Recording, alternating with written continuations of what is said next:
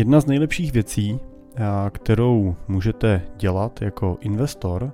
je vytvořit si plán, pak se na něj nalepit a držet se ho. Zajímavý ovšem je, že lidi často platí za investiční doporučení, typy a rady, které ovšem většinou nikdy nevedou k tomu, že by dokázali překonat výkonnost trhu ale často v principu v základu nejsou ochotní platit za někoho, kdo jim pomůže takzvaným behaviorálním coachingem, který jim pomáhá držet svoje emoce na úzdě a procházet různýma obdobíma na finančních trzích, tak za to třeba často nejsou ochotní platit. Tak pojďme se dneska podívat a rozbrat trošku tohle téma a říci, jak vlastně často se daří investorům ten trh překonávat, jestli to má smysl, jestli ty více náklady za to stojí. Moje jméno je Jiří Cimpel a jsem privátní investiční poradce a wealth manager ve společnosti Cimpel a partneři, kde pomáháme našim klientům, investorům k rentě a následně jim pomáháme tu rentu taky čerpat, aby jim nikdy nedošla. My teda pracujeme typicky pro investory s majetkem v desítkách nebo stovkách milionů korun a spolupracovat s náma je možný od investice 5 milionů korun výše. Tak eh, jak je to teda s tím eh, plánem a eh, s výsledkama investorů při snaze překonávat trh různýma kličkama? Já to musím říct, že tuhle situaci vídám velmi často a řekl bych, že ta snaha o to překonávání trhu, o to prostě vybrat ty nejlepší uh, akcie, uh, dluhopisy, prostě nějaký cený papíry, nebo uh, bych řekl trošku ještě v horším případě snažit se vybrat fondy, které budou vydělávat víc než ty ostatní, je něco, co často patří k často to patří k mládí. Často je to tak, že v tom nižším věku, a teď teda nižším, řekněme třeba ve věku 30 až 40 let, nebo do 40 let bych řekl velmi často, tak máme většinou nemoc peněz ještě, a samozřejmě máme přirozenou teda snahu ty peníze, které máme, zhodnotit co nejvíc aby jsme dosáhli co největšího zhodnocení, co největšího výsledku a dosáhli jsme ho pokud možno toho cíle co nejrychlejš. Eh, to je to, co podle mě k tomu samozřejmě mládí patří, to, že prostě v tomhle věku eh, jsme netrpěliví, eh, máme pocit, že víme ty věci nejlíp, nebo že minimálně víme tak dobře jako všichni ostatní je to ještě takový to období, kdy si moc eh, eh, nechceme nechat eh, radit, nebo máme ten pocit, že si nepotřebujeme nechat radit. Řekl bych, že to trošičku vychází psychologicky z toho, že nějakou dobu v tom dětství jsme samozřejmě byli v situaci, kdy nám pořád nikdo radil, a pořád nám někdo říkal, co je správně a co máme dělat. A, a pak přijde ta druhá fáze života, teda, když se nám podaří vlastně a, dojít do dospělosti, podaří se nám vlastně se osamostatnit, postavit se na vlastní nohy, vytvořit si nějakou nezávislost na rodičích, tak řekl, že tato fáze života, která trvá u někoho 10 let, u někoho 20 let, u někoho 30 let, u někoho neskončí nikdy třeba, tak je fází, kdy eh, se snažíme eh, budovat si maximální nezávislost na komkoliv a čemkoliv. Ale je to taková ta nezávislost trošičku mm, impulzivní, no, to znamená ta nezávislost toho typu, vlastně nejsem úplně jako připravený a otevřený tomu, abych přijímal uh, i dobrý rady, i třeba zkušený rady. Uh, už vůbec nejsem často připravený na to, abych za ty rady uh, platil. A, a vlastně jediná věc, když jsem ochotný platit za rady, tak je to rada, která mi přinese krátkodobý vysoký efekt. To znamená, proto právě investoři v tomhle věku relativně často nakupují různé rady a investiční doporučení typu kupte tuhle akci, protože ona příští měsíc vystřelí nahoru a vy na tom vyděláte. Jo? Nebo rady typu teď možná to není tak moderní, po tom, co kryptoměny zažili v posledních měsících ten výplach, který zažili, ale řekl bych, že třeba rok zpátky, rok a půl zpátky to bylo přesně zase jedno z těch témat, téma kryptoměn, jo? prostě nakupovali, nakupovali investoři v tomhle věku rady typu tahle kryptoměna prostě udělá zhodnocení 10 000% podle nás prostě za pár týdnů, jo? tak do toho vložte pár korun a budete hrozně bohatý. A to je něco, co často mají investoři, tohle bych řekl jako opravdu jako spíš menší investoři hledat, nakupovat, za to jsou ochotní zaplatit, ale spíš v principu chci říct to, že v tomhle věku jsme ochotní jako platit za ty rady, které nám přinesou ten rychlej výnos a samozřejmě ten kvantifikovatelný výnos, to znamená ten, ten efekt, ten zisk, který dokážu si za půl roku říct, dobře, zaplatil jsem tady za nějakou radu jakoukoliv formou prostě tisíc korun a ta rada mi přinesla 10 tisíc korun, tak sám sebe potom poplácám po ramenou a řeknu si fajn, tak to jsem skvěle zainvestoval těch tisíc korun, protože jsem 9 tisíc vydělal a to se mi vlastně vyplatilo. Málo kdy jsme v tomhletom období připravený přemýšlet v delším horizontu. To znamená přemýšlet v horizontu toho, že třeba jsem nakoupil nějakou radu, dostal jsem nějaké doporučení a to doporučení mi třeba pomohlo v nějakém směru upravit ten svůj investiční přístup systematicky a vedla to úprava, která nevedla k rychlému jednorázovému zisku, k nějaký sázce, ale byla to třeba úprava, která vedla k tomu, že reálně dokážu ten majetek dlouhodobě kumulovat systematicky, že třeba právě jsem sestavil nějaký plán, podle něho se budu moct řídit, mám tam třeba někoho, kdo mi ten plán pomáhá posouvat a, a já v a teď, když je nám 30, tak v 50, třeba v 45, díky tomu uh, skutečně budu schopný naplnit svoje cíle, jo, které v tom, tom období můžou být uh, typicky to, že třeba budu moc uh, utlumit svoji práci, pracovat míň, nebo vůbec, to záleží spíš na finančních možnostech a cílech každého z nás. Takže ta Řekl bych, že ten, tento specifikum toho mládí leží často právě v té netrpělivosti, jo, v tom, že se snažíme ty věci mít, mít rychle a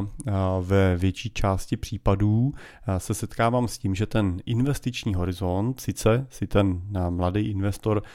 vymezí, na, na to, že investuje do svých třeba 50 let, 60 let, ale vlastně vyhodnocuje výsledky těch investic na 12-měsíční bázi. To znamená, každý ten rok se dívá na to, vydělal jsem nebo jsem nevydělal. A teď jsem nevydělal, tak to je špatně a znamená to, že musím udělat nějaké změny v tom svém portfoliu. No a to je samozřejmě, bych řekl, zatlučení kříže do toho vašeho investičního majetku, který se snažíte vybudovat, jo, protože samozřejmě um, měnit svoji investiční filozofii v době, kdy jsem nevydělal, protože třeba tak jako letos ten trh uh, absolvuje pokles, tak uh, je chyba. Jo? Takže než abyste nechali ten, to portfolio, pokud ho máte třeba skutečně navázaný na nějaký indexy, tak abyste ho nechali projít, anebo i když máte navázaný na nějaký kvalitní akcie, tak abyste je nechali projít tou vlnou, tak to začnete překupovat, začnete dělat změny, začnete realizovat ztráty, nedej bože, začnete skonzervativňovat a připravujete se o ten budoucí návrat těch trhů a to, že by tu ztrátu zase ta vaše investice dohnala. Takže myslím si, že docela dobrým, dobrým důkazem toho jsou dlouhodobé statistiky. Dlouhodobě se takovou statistikou zabývá třeba JP Morgan americký, který vlastně vydává kvartálně takový investiční reporty, přehledy vlastně těch uplynulých obdobích a on tam krásně ukazuje v jednom z těch reportů to, že na 20 letý bázi to znamená od roku 2002 do roku 2021, není tam teda rok 2022 ještě, jo, končí to rokem 2021, tak za těch 20 let tak vlastně z pohledu teda amerického trhu, tak jsme mohli vidět, že například nemovitostní fondy, rejty, přinášely zhodnocení kolem 11% ročně, rozvíjící, se trhy, takový ty emerging markets, dělali 10% ročně, ten klasický index S&P 500 amerických největších 500 firm přinášelo 9,5% ročně, small capy 9,4% ročně, mají tady třeba pro příklad ukázku toho, že portfolio složený 60% akcí a 40% dluhopisů dělalo uh, zhodnocení uh, 7,4% ročně, když to je konzervativnější a je tam 40% akcí a 60% dluhopisů, tak i přesto, jak těžký období to pro ty dluhopisy bylo, tak ten výsledek byl 6,5% ročně. I jenom dluhopisy vám přinášely 4,3% ročně. To průměrný inflační období, ta průměrná inflace v tomto období byla 2,2% na americkém trhu, eh, takže eh, nebyla nějak dramaticky vysoká oproti tomu, co teda vidíme teď v posledním roce. Zřejmě to něco zvýší, třeba pro další roky, tenhle ten průměr. A je taky dobrý říct, že třeba cash, hotovost v tomhle období nesla jenom 1,2. Jo, to je vlastně přirozený stav hotovosti, ta vždycky vydělává po inflaci. Takže se dá říct, že ať jste koupili cokoliv, ať to byly nemovitosti, nebo to byly akcie, nebo to byly dluhopisy, nebo jste si udělali nějaký mix portfolia, tak jste vydělali bez větších problémů víc, než byla inflace. A to, co je ale zajímavé, je, že když jsme viděli, že průměrné investice v akcí dělali přes 9% a v dluhopisech dělali, i, i jenom v dluhopisech dělali přes 4%, tak ale průměrný investor vydělával jenom 3,6% ročně. Že ano, průměrný investor překonal inflaci o kousek, ale vydělal, když se budeme dívat teda na nějaký mix portfolia, velmi často používaný v té kombinaci 60% akcie, 40% nějaký jiný investice, tak vydělal vlastně polovičku měl poloviční výnos. Pokud by tenhle investor koupil akciový portfolio čistě, tak vydělal třetinu toho, co mohl vydělat. A dokonce i kdyby to jenom koupil v dluhopisech a držel to celou dobu, i přesto, jak ty dluhopisy vyklesaly v těch posledních eh, letech a ty jejich kupony byly minimální, tak i přesto by ten jeho výnos eh, byl větší než je výnos průměrného investora. No a co zatím stojí, teda proč to tak je, No i tím se teda eh, JP Morgan zabývá, ta odpověď je jednoduchá. Je to vlastně snaha o časování eh, toho trhu. To znamená, eh, přesně se ukazuje to, že ten průměrný investor nekoupil tu pozici, nekoupil si třeba ten akciový fond nebo nějaký indexový ETF, a nebo si neudělal nějaký mix jedních akcí a držel to celou dobu. Ale on to koupil a uh, ještě s tím vlastně tradoval, to znamená, ještě vlastně se snažil odhadnout, kdy nakoupit a prodat. Teď to nemusíme brát na krátkých horizontech, ale můžeme se na to dívat z pohledu nějakých jako krizových scénářů. To je v těchto obdobích uh, jsme viděli třeba velkou že, krizi v roce 2008, kde buď jste tou krizí dokázali projít uh, takže jste třeba drželi ty akcie a neutíkali z nich. No a nebo jste prostě v této krizi podlehli někde emocím, prodali jste, přeskupili portfolio, realizovali nějaké ztráty. Jo, stejně tak třeba jsme měli covid že, v posledních letech. No a v letošním roce ten tam není započítaný, ale můžete si sami přehrát, teda, jak jste reagovali na ty letošní nebo loňský, prostě na ty poklesy, které aktuálně vlastně vidíme na těch trzích a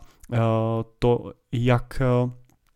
s nima nakládáte, to znamená emočně, jak vás ovlivňují. Jo, to, jestli jste dokázali si udržet uh, svoji pozici a držet se svého investičního plánu, jestli máte investiční plán, anebo jestli to bylo přesně období, kdy jste měli tendenci to svoje portfolio přeskupovat, možná skonzervativňovat, ve snaze načasovat ten trh. Jo, je to uh, přesně, je to jsou to ty chvíle, kdy si pokládáte ty otázky, kdy mám nastoupit na ten trh. Já to samozřejmě slýchám, uh, slýchám denně. Jo? Tu otázku nejenom uh, od klientů našich, ale samozřejmě i od uh, vás, posluchačů, veřejnosti, mi ty dotazy přicházejí. Ptáte se na to, jestli už ten trh je na tom dně, jestli už poroste, mám nakoupit, nebo nakoupit. To je strašně riskantní, když nad tím svým majetkem přemýšlíte tímhle způsobem, protože je to vždycky v principu nějaká sázka. Ať máte sebe lepší analýzu, sebe lepší nějakou investiční tezi, tak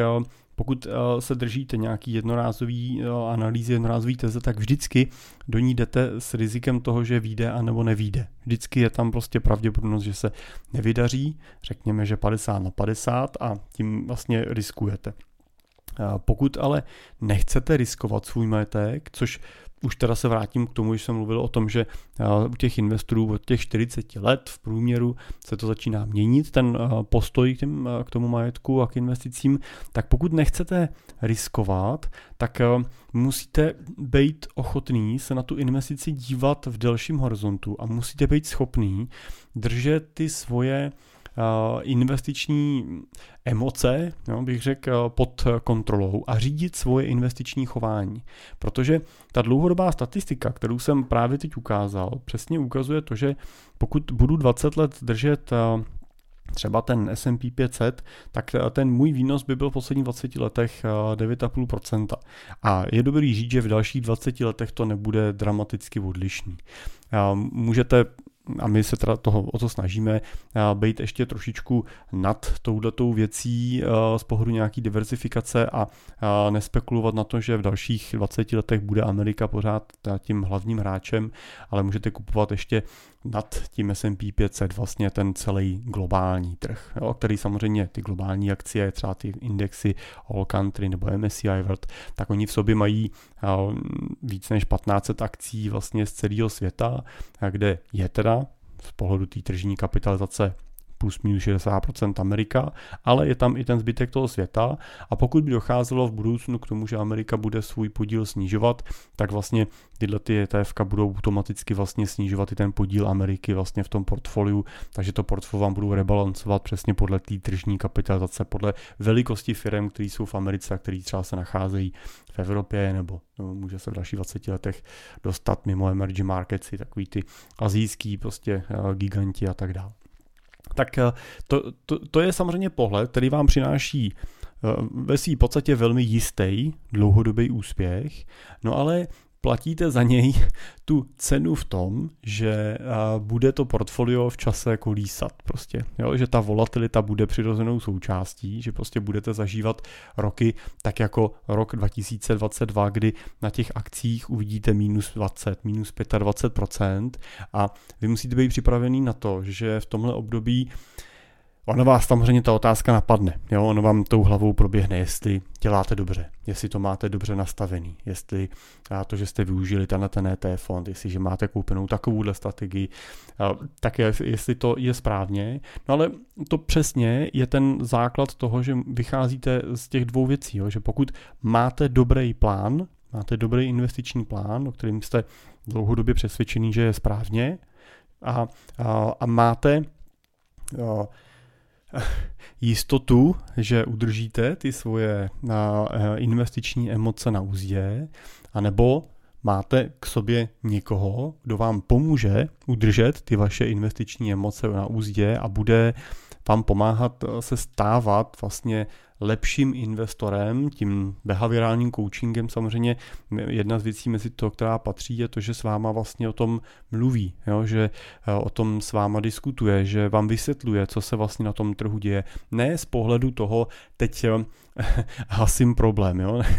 to je velký rozdíl, když přicházíte a říkáte, já to chci prodat, protože prostě se něco děje a on teda hasí problém a vysvětluje, co se děje a snaží se vás jako přesvědčit, teď nepanikaříte, to uh, není úplně ten ideální přístup. Ten uh, ideální přístup uh, je, bych řekl, ten, uh, který zastává většina našich uh, klientů a uh, to je, že přichází na tu sůzku a říkají, no já to radši moc nesleduju, teď to tam lítá nahoru dolů, jo, držím se té uh, cesty a nějak nepanikařím jo, a já na to můžu říct, jasně, to děláte dobře a pojďme se podívat na to, proč děláte dobře, pojďme se podívat na to, co se aktuálně na tom trhu děje a co můžeme čekat, že se bude uh, dít dál. A uh,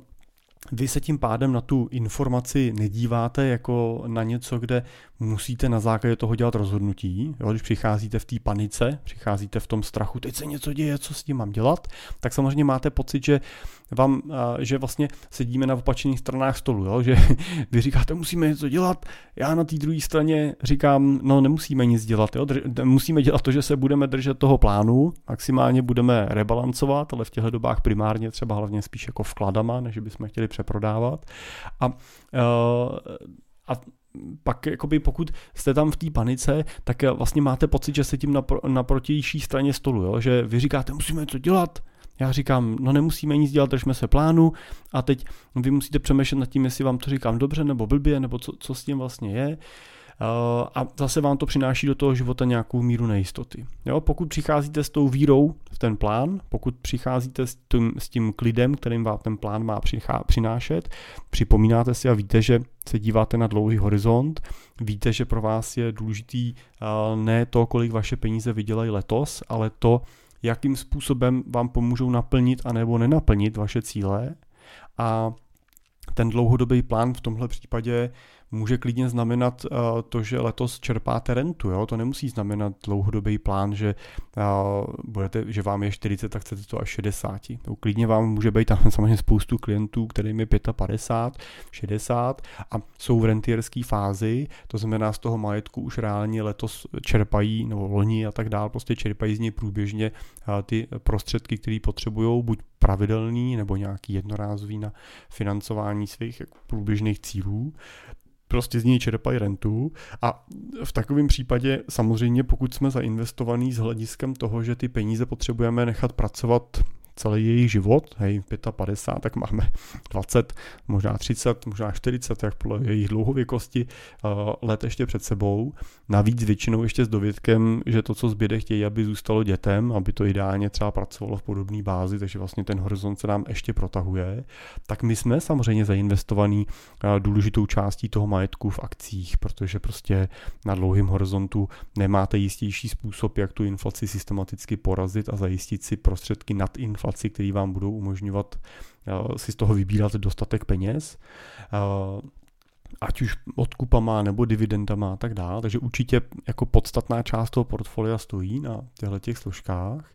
Uh, tak ale zároveň potřebujeme vědět, že i když tyhle složky jsou letos minus uh, třeba 20%, 15%, 10%, to jsme korunoví, že jo, takže uh, ta koruna nám v tom přepočtu vůči dolaru pomáhala letos vlastně tlumit ty poklesy, že nebyly tak velký jako na tom S&P 500 přímo, tak potřebujeme vědět, že máte ty peníze odkud brát. To znamená, ten plán říká, dobře, jestli chceme začít čerpat rentu hned, no tak musíme mít vytvořenou hotovostní rezervu na 2 až 3 roky. Jo, tahle hotovostní rezerva dneska se nám dobře zhodnocuje, takže ani vás nemusí trápit, že leží někde za málo procent. A uh, tahle hotovostní rezerva nám dává vlastně ten polštář na to, že i kdyby ten pokles trval ještě další tři roky, no tak my si prostě budeme brát tu rentu z té rezervy a teprve až po třech letech budeme mít potřebu hledat vlastně odkud prodáme něco z portfolia, uh, tak aby jsme tu hotovostní rezervu doplnili. No a na to zase máme vytvořenou konzervativní část portfolia, která je připravená právě na to, když ty poklesy budou, tak je to část, která ten pokles nerealizuje po dobu eh, tří let, ale je statisticky vždycky zpátky do 12 měsíců na svojí hodnotě. No, takže máte pod, už po dvou letech eh, z historického hlediska jistotu, že tady odsaď si můžeme bez problémů doplnit tu hotovostní rezervu a tady máme třeba peníze na další plus minus 4 roky. No a tímhle způsobem máte zajištěno, že i kdyby ty finanční trhy byly dalších sedm let v poklesu, tak eh, máme odkaď bezpečně tu rentu brát a těch, ten horizont sedm let, to znamená, že máme tři roky hotovost a čtyři roky konzervativní portfolio, už nám skutečně dává jistotu, že ty trhy po těch sedmi letech budou eh, zpátky nejenom na tom co byli před těma sedmi lety, ale zároveň budou v zisku. Jo, teď samozřejmě se nebavíme úplně stoprocentně akciovým portfoliu, to zase nějaký portfolio, kde třeba my vycházíme ze strategie Nobelovy nadace, takže je to mix akcí, dluhopisů a nemovitostních vlastně investic. No a pokud pak eh, se zase díváte i na tohle portfolio, řeknete si, dobře, tady budu mít rentu na dalších třeba 15-20 let a máte pořád peníze navíc, no tak eh, úplně bez problémů můžete ty další peníze navíc investovat už 100% do nějakých akciových pozic a můžeme vám mít úplně jedno, jaká na nich je volatilita, protože eh, ty akcie na třeba 15 letým horizontu historicky nikdy neprodělaly vůči inflaci, má nikdy nebyly hůř, než byla inflace, vždycky vydělali a přinesli nad výnos. To je něco, s čím můžete pracovat i do budoucna. Můžeme to protáhnout na 20 let asi s nějakou rezervou, prostě to, že mám ty peníze v jiných aktivech a, a to, co mám 20 let plus, tak můžu prostě bez problémů investovat v těch dynamických složkách. Já teď jsem jenom chtěl ukázat to, co je myšlenkou vlastně toho, že mám investiční plán. Protože pokud mám ten investiční a majetkový plán, tak eh, mě zajímá, že ty cíle si naplňuju, to zajímá ty naše rentiery, že si můžou začít vybírat rentu od okamžiku, kdy oni si nadefinují, že ji chtějí vybírat a může jim být skutečně úplně jedno, jaká situace v tu chvíli na finančním trhu je. Jo, to prostě neovlivňuje naplnění nebo nenaplnění jejich cílů, protože my nikdy neprodáváme ty investice, které jsou v poklesu a můžeme to dělat právě proto, že máme ten plán a protože se na to dokážeme teda dívat z pohledu toho celkového majetku toho klienta. Nejenom nejenom z role třeba asset managera, jo, nějakého jako fondu, který se na to dívá čistě z pohledu toho, co dělá ta hromádka, kterou on tam má. Jo? Nebo když budete mít banku, to je často, často vlastně bod, který mm, kritizují klienti, kteří k nám přichází i třeba od, z privátních bank, kde přesně vidí to, že toho, ta, ten bankéř prostě nemá ten prostor s nima dělat nějaký smysluplný majetkový plán. Teď jenom čistě z pohledu investic. Jo? To vůbec jako nezabíjám do toho, že s nima neřeší majetkové struktury, mezigenerační plánování, jo, zapojení dětí do té zprávy majetku a tak dále. Jo. Ale budu brát jenom tu investiční složku, tak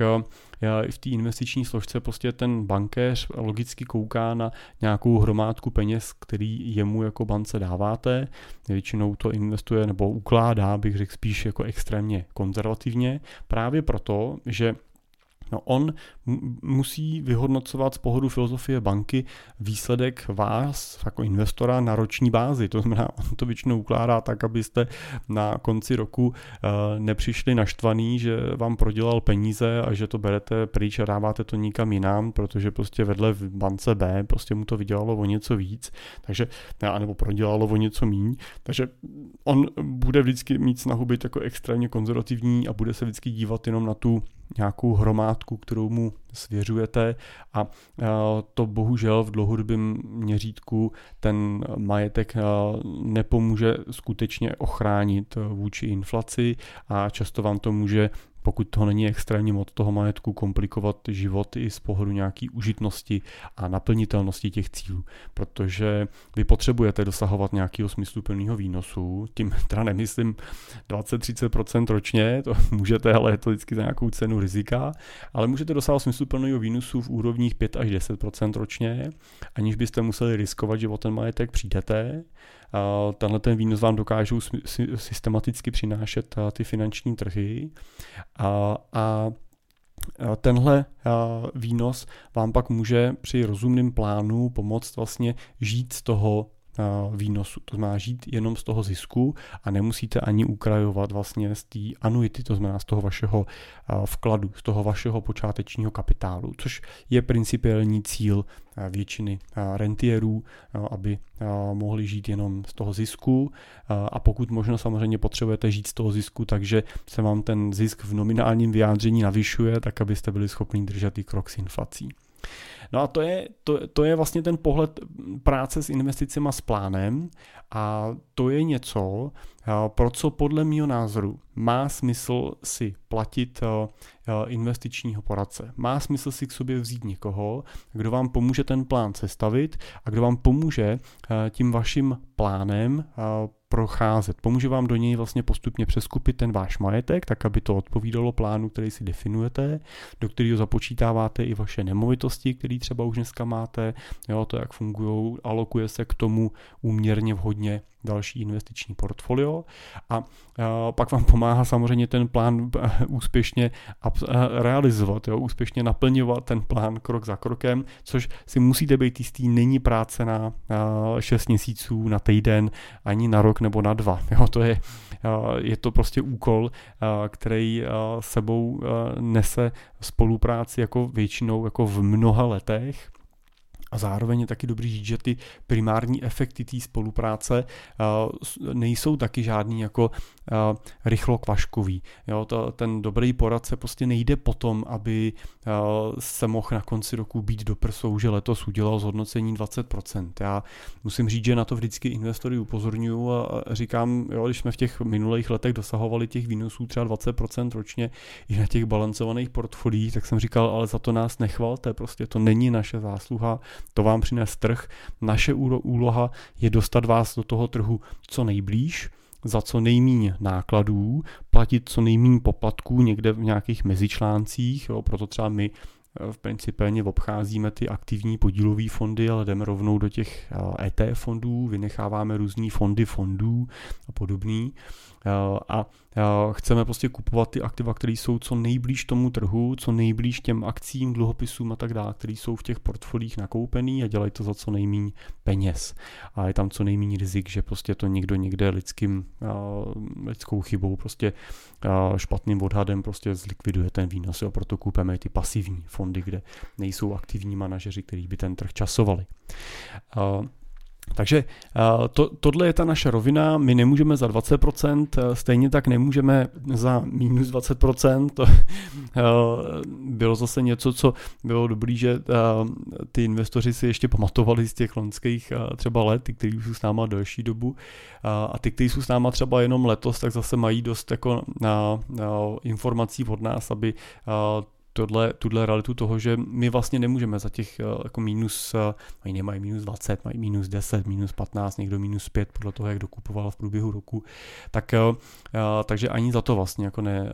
ne, ne, nemůžeme v principu, protože prostě to dělá trh. My ale můžeme za to, jestli letos, pokud měl definovaný cíl čerpání renty, si tu rentu vyčerpal, aniž by musel cokoliv v poklesu prodávat. My můžeme za to, že pokud má cíl čerpání renty za 5 nebo 10 let, takže bude bude moct tu rentu čerpat přesně podle toho svého plánu v té výši, kterou si nadefinoval, bez ohledu na to, jaký bude ten trh prostě v dalších, eh, v dalších pěti letech. Eh, a to, to samozřejmě znamená, že můžeme za to, že na tom horizontu těch, eh, řekněme třeba 10 let, 15 let, ten jejich majetek, to jejich portfolio v průměru skutečně bude narůstat o nějaký, nějaký cílový zhodnocení, který ve většině případů se u těch našich investorů pohybuje na úrovni uh, kolem 7%. Jo, 7 až 8% je většinou nějaký jako cílový zhodnocení uh, velké části našich investorů a a tohle je to, co my musíme zajistit a to, to je na to, na čem my pracujeme, ale tenhle výsledek vlastně ten investor eh, uvidí eh, až v tom horizontu nějakého jako naplnění těch cílů, jo? v tom horizontu eh, třeba těch pěti, deseti let, kdy bude schopný vyhodnotit jasně, jako plníme, roste to, procházíme si vlnama, jo? to jsme se naučili, že nás už ne, nestresuje a nevadí nám to jo? a vidíme, že si v průběhu času plníme ty cíle, které máme. Takže Tohle je, jsou dva dvě, dvě úrovně, jak můžete nad eh, těma svýma investicemi podle mě přemýšlet. Buď nad nima přemýšlet z pohledu toho eh, časování, z pohledu toho té snahy o to vybrat něco, co mi letos vydělá víc než třeba to ostatní, nebo letos, příští rok, prostě v nějakém takhle jako kratším horizontu. Eh, a nebo můžete přemýšlet o tom, že budete vycházet z nějakého koncepčního plánu dlouhodobého, nepůjdete po těch krátkých, rychlejch, eh, takových, jako bych řekl, jako PR-ových zjistcích, takového toho, co můžete večer, uh, večer se pochlubit v hospodě jo, chlapům, uh, tak uh, že byste se pochlubili a řekli jste, hele, teď pojej se, prostě jsem koupil tohle, vystřelil jsem na tom, vydělal jsem tam 50% zhodnocení, protože ta akcie se pohla. To u těch, u těch investic s plánem prostě většinou nepřichází, jo, tyhle ty rychlí krátký jako úspěchy, tyhle ty sprinty, jo, bych to přirovnal. Jo. Ta první varianta je to, že se snažíte sprintovat na krátkou trať a vyhrát. Ten, ta druhá báze s plánem je spíš maratonský běh. A, a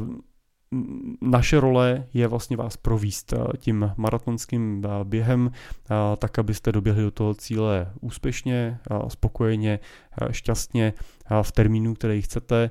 Možná tam nemusíte být úplně první ze všech, protože by to znamenalo třeba nějakou dávku jako obětí, ve vašem životě, který byste proto museli dělat, ale i to, že si řekneme, v jakém pořadí chcete doběhnout, jo? že prostě řeknete, mně je třeba jedno, kolikátej doběhnu, ale chci si to užít, nebo řeknete, já chci běžet na vítězství a, tomu přizpůsobujeme vlastně tu, tu náplň toho vašeho plánu a teď na vítězství nemyslím, že si splníte nebo nesplníte ten svůj cíl, ale spíš na jaký úrovni si ho splníte. Jo? Někdo řekne, já chci mít život tak, jako mám teďkon a někdo třeba řekne, já chci v tom období rentierství na tom být dvakrát tak dobře, jako jsem teďkon. No a to samozřejmě už je, uh, musíme být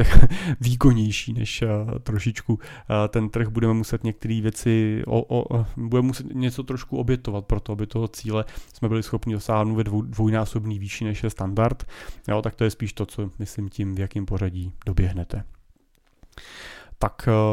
no tak to je asi jenom ten můj aktuální pohled na to, co jsem říkal, že si myslím, že to nejlepší, co můžete udělat, je skutečně hm, sestavit si nějaký kvalitní plán a přilepit se na něj a držet se ho a být ochotný vlastně platit e, za to, že vás někdo tím plánem provází a že vám někdo pomáhá tím plánem projít. A že by vás tohle mělo zajímat víc, než právě ta snaha o ten krátkodobý, uh, rychlej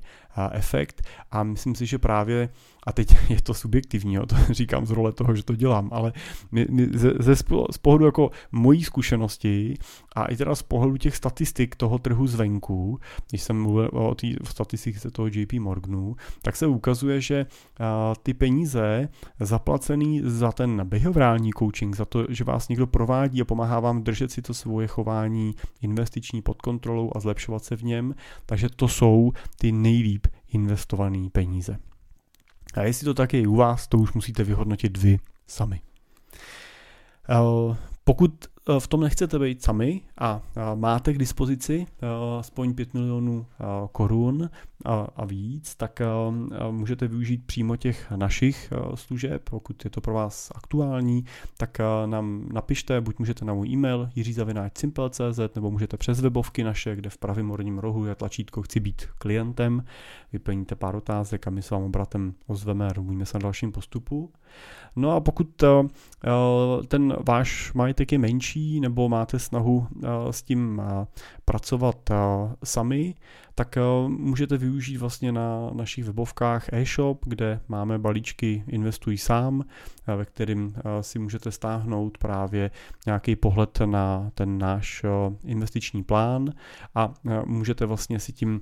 sami projít. Je tam takový pracovní list, který vám pomůže krok za krokem si vlastně vyplňovat ty jednotlivé otázky a dojít vlastně na konci k tomu, že bude výstupem to, že budete vidět, jaký portfolio máte mít, abyste ty cíle naplnili.